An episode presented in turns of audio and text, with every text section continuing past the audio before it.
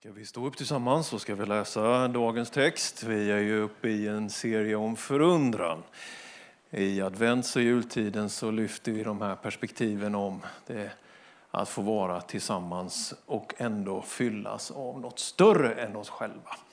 Och idag så kommer bibeltexten ifrån Lukas evangeliets första kapitel och det handlar om det som är mötet mellan den unga Maria och den som det faktiskt står till åren komna Elisabet. De här två kvinnorna som får en alldeles speciell roll i att vara med när Jesus kommer till jorden, när Gud blir människa. Så vi läser Lukas evangeliets första kapitel, verserna 39 till 56 i tro på Guds ord i Jesu namn. Vid den tiden bröt Maria upp och skyndade till en stad i Judabergsbygden där gick hon in i Sakarias hus och hälsade på Elisabet. När Elisabet hörde Marias hälsning spratt barnet till i hennes moderliv. Hon blev uppfylld av den helige Ande och ropade med hög röst. Välsignad är du bland kvinnor och välsignad är din livsfrukt. Men varför hände detta mig, att min Herres mor kommer till mig? När ljudet av din hälsning nådde mina öron spratt barnet till i mig av glädje. Och salig är du som trodde, för det som Herren har sagt dig kommer att gå i uppfyllelse. Då sa Maria, min själ upphöjer Herren och min ande jublar över Gud, min frälsare. För han har sett till sin tjänarinnas ringhet. Från denna stund ska alla släkten kalla mig salig, för den mäktige har gjort stora ting med mig och hans namn är heligt. Hans barmhärtighet vara från släkte till släkte över dem som vördar honom. Han har gjort väldiga gärningar med sin arm. Han har skingrat dem som har stolta hjärtan och sinnen. Härskare har han störtat från deras troner och de enkla har han upphöjt. Hungriga har han mättat med sitt goda och rika har han skickat tomhänta bort. Han har tagit sig an sin tjänare Israel och tänkt på att vara barmhärtig mot Abraham och hans barn till evig tid så som han har lovat våra fäder. Maria stannade hos Elisabet omkring tre månader och återvände sedan hem. Ska vi säga amen? Amen. Varsågod och sitt ner.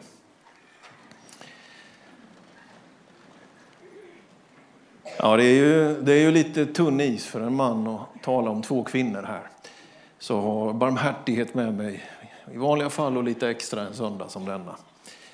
Jag tycker ändå det är så fascinerande och det är så på något sätt berörande att få tänka lite grann på de här aktörerna som finns runt detta stora mirakel som leder till att Gud blir människa. Det är någonting ändå som jag tänker varje år när vi läser de här berättelserna och påminns om de här händelserna att det är stort att det finns människor som står till förfogande för det Gud vill göra. Vi har den unga Maria och vi har den till åren komna Elisabet. Här finns en eh, Sakarias, då man till Elisabet. Och när han får under sin tjänstgöring i templet förstå att de som gamlingar ska bli föräldrar så har han väldigt svårt att tro detta och därför blir han stum. Det kan ju hända att vi män blir lite tysta inför detta. Kanske om det finns någon här inne som är 70, 80, 90 år och du får höra i Guds hus att du ska bli pappa till våren. Kanske en, någon mer än Sakarias skulle tystna något, jag vet inte. Men eh, Josef finns också där. Och jag tycker det är så fint med Josef, han på något sätt, fast det blir en så speciell situation så så uppträder han ändå så varmt och så kärleksfullt och bryr sig om Maria och det här som vi ibland kallar den heliga familjen blir ett faktum. När Maria har fått den här bebådelsen, fått veta att hon väntar barn, att helig ande har kommit över henne, detta stora mirakel, så beger hon sig direkt till sin släkting Elisabet som också då är havande. Och så blir det här vackra mötet och det blir en period där de får vara tillsammans i tre månader. Elisabet har kommit till den sjätte månaden och i detta så uppstår den här dialogen. Innan vi går in i texten lite grann så ska jag faktiskt, och för dig som inte har hört mig predika så ofta så vill jag ändå ge den disclaimer att det är väldigt sällan som jag visar ett foto på mig själv i predikan men det kommer att hända alldeles strax, jag bara förvarnar här. Det har lite med budskapet att göra. I höstas så var jag i Seoul, i Korea och fick predika i en kyrka där. Och efter gudstjänsten så skulle vi ta ett foto på mig och pastorn. Det var inte min idé utan det var deras kultur och tradition. Och ni ser det här fotot. Och när Dr. Lee, som han heter, pastorn där, och jag ställer upp oss. Jag hade inte köpt den blomman själv, den fick man kan jag säga, eh, som gästpredikant. Så när vi står där och deras fotograf ska knäppa de här bilderna, då säger pastorn till mig, Don't stand in the way for Jesus, säger han till mig. Stå inte i vägen för Jesus, säger han. Och jag tänkte, jag hade precis predikat i denna stora kyrka, jag tänkte, vad har jag nu sagt? Alltså, det är ju bedrövligt. Har jag, har jag predikat gal? Vad har jag gjort? Liksom? Och sen så fattade ju jag, liksom, nej men vi har ju nattvarden bakom här. Jag stod mitt framför Jesus, jag fick ta ett steg till vänster innan fotot kunde vara Don't stand in the way for Jesus. Jag kan ta bort bilden. Det blev ju såklart en predikan till mig. När pastorn mycket vänligt säger flytta lite grann till vänster så Jesus syns på fotot Daniel. Guds skeende kommer alltid involvera oss, men det handlar inte om oss. Det, vi vill att människor ska komma till Pingstkyrkan varenda söndag året om i en evighet. Vi driver verksamheter och vi tror på det vi gör och vi gillar det vi gör. Men egentligen så har det ingenting med Pingstkyrkan att göra utan med honom att göra att han blir synlig. Att hans ord, att hans person, att det är honom man lär känna. Vi vill inte stå i vägen för Jesus. Det har, varit, liksom, det har sjungit inom mig hela hösten. Och ibland så är det väl så att man kanske står i vägen för Jesus. Don't stand in the way for Jesus. Sakarias hade svårt att ta till sig det, men det blev ändå så att han agerade på profetordet i templet och gick hem. Och sen får ni förstå biologin alldeles själva vad som hände där.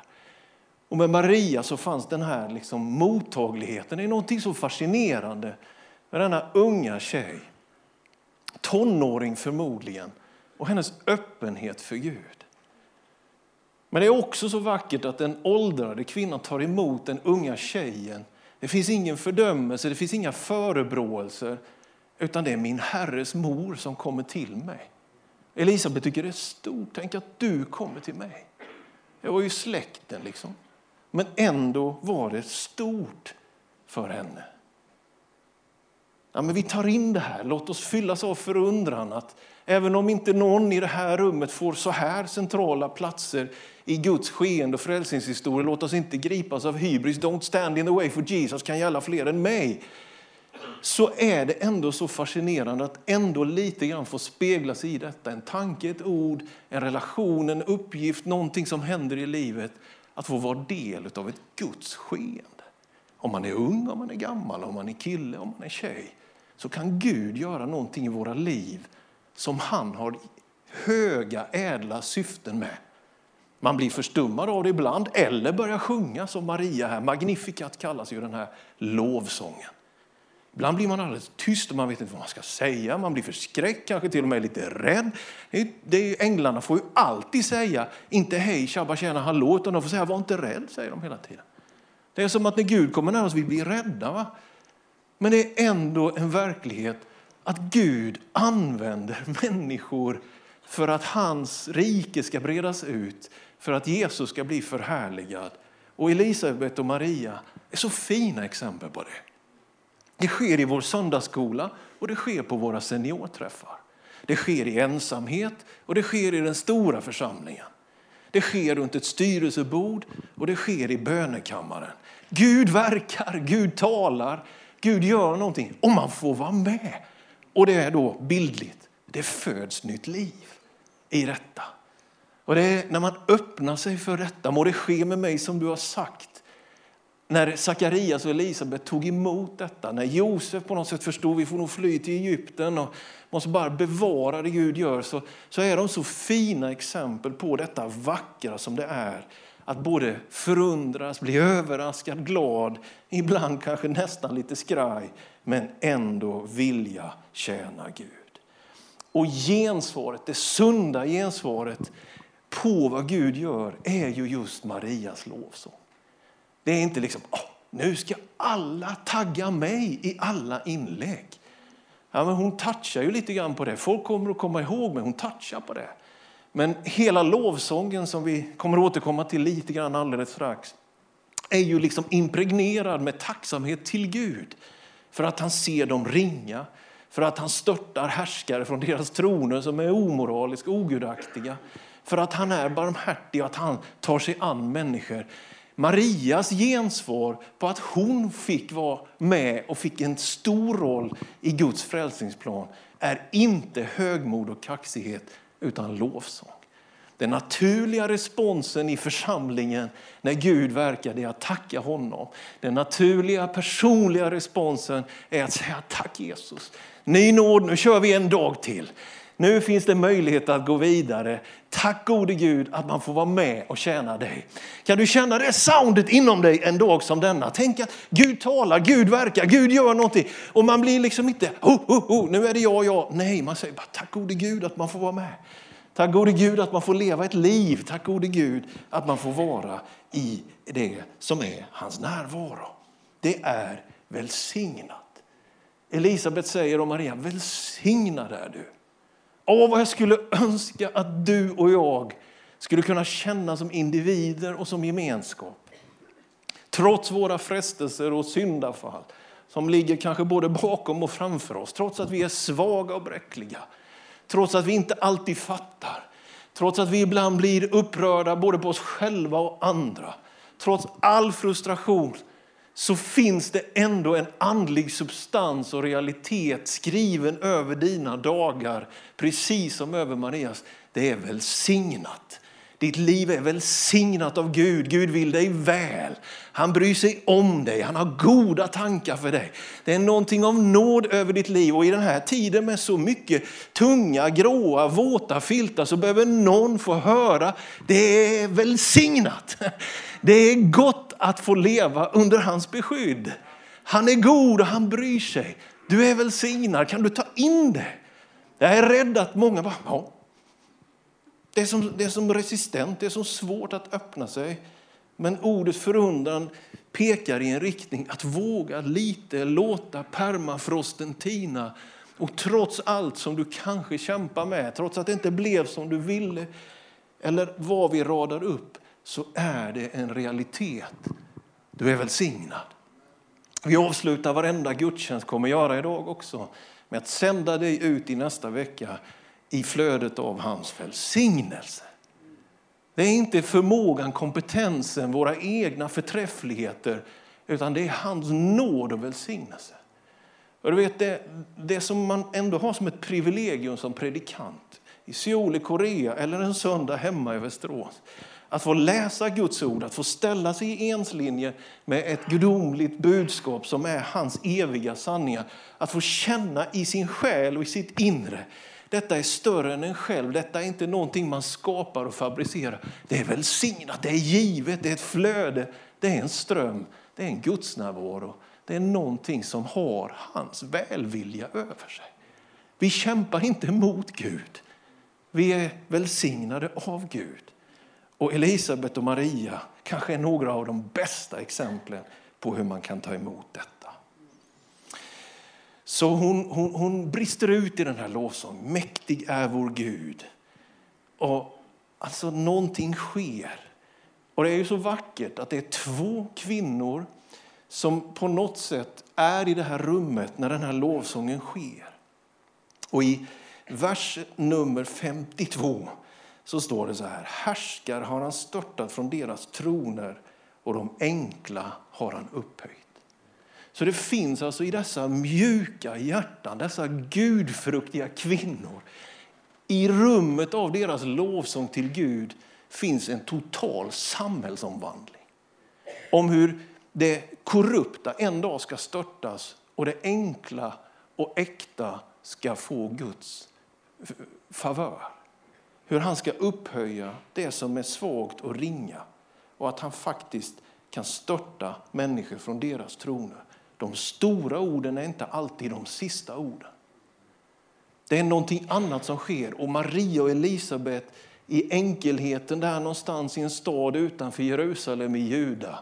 Och den unga tjejen från Galileens bergsbygd med detta mirakel inom sig och den åldrade kvinnan likadant touchar på Gudsrikets bestånd av rättfärdighet och rättvisa för den som är sargad, för den som är utsatt, för den som är ensam, för den som ligger i sjukbädden, den som sitter frihetsberövad i fängelse.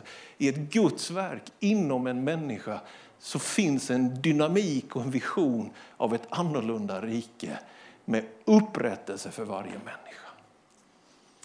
Dagens andra och sista bild i predikan, där är jag inte med på foto. Men den kommer från Island. Jag har också den här hösten varit i, på Island tillsammans med de andra nordiska pingstledarna, hade några dagar. Och det här fotot är taget från ett område där man möttes till ting, till, till diskussioner och dom och så vidare. Så har det byggts en kyrka så småningom, den är ju av senare datum. Men min isländske kollega han berättade när vi var där om en händelse i Islands tidiga historia när kristendomen hade kommit till ön och så fanns asatron också på ön och man tillbad fornordiska gudar och så fanns det de som tillbad Kristus. Då. Och så blir det strid och krig. Och man fightas och tar livet av varandra. Och så ska man ha ting då, eller mötas. Och då säger den kristne ledaren till de fornordiska och till ledarna. Vi kan inte hålla på att ta ihjäl varandra. Så ni får välja. Välj ni vilken tro vi ska följa. Så den kristne ledaren där säger vi kan, det, kan, det kan inte vara så att vi här, några få invånare på denna ö, nu, nu citerar jag ju fritt här som ni förstår, detta är ju inte ordagrant, men, men innehållet är detta. Det kan inte vara så att det ska betyda att vi ska ta ihjäl varandra, att livet går ut på, på detta våld. Så välj ni, och så följer vi. Så den kristne ledaren fightas inte i debatten, tar inte liksom och ska på något sätt övertyga, argumentera och diskutera och bli, riva och slita. Och så tar de här fornordiska ledarna detta till sitt rådslag, kommer tillbaka och säger från den här stunden ska Island vara en kristen ö. De avsäger sig det fornordiska, asatron, och de blir kristna där.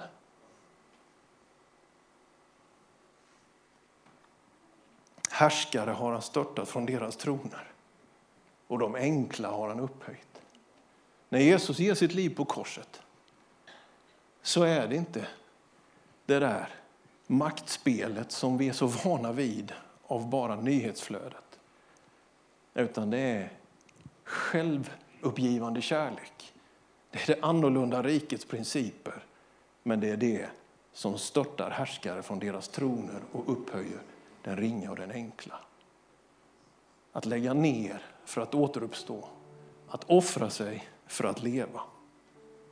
Maria och Elisabet de touchar på ett rike av sån enorm glädje. Han skingrar dem som har stolta hjärtan. Splittring finns alltid i våra hjärtan. Att se ner på andra, att leta fel på andra, att ta så här, djävulens roll av att vara åklagaren. Splittringen finns alltid i högmodet. Men Maria och Elisabet de visar på ett annat sätt att leva. Och jag skulle önska att jag kunde nå upp till den höjden av, av gudfruktighet som finns i de här två kvinnorna. Han har tänkt på barmhärtighet, sjunger Maria. Han tar sig an de svaga. Alltså det är närmast provocerande att Gud i sin nåd han tänker på barmhärtighet, han tänker inte på hämnd. Han tänker på barmhärtighet. Och han tar sig an Israel. Genom släkte till släkte har han varit en trofast Gud. De stora orden är inte de sista orden.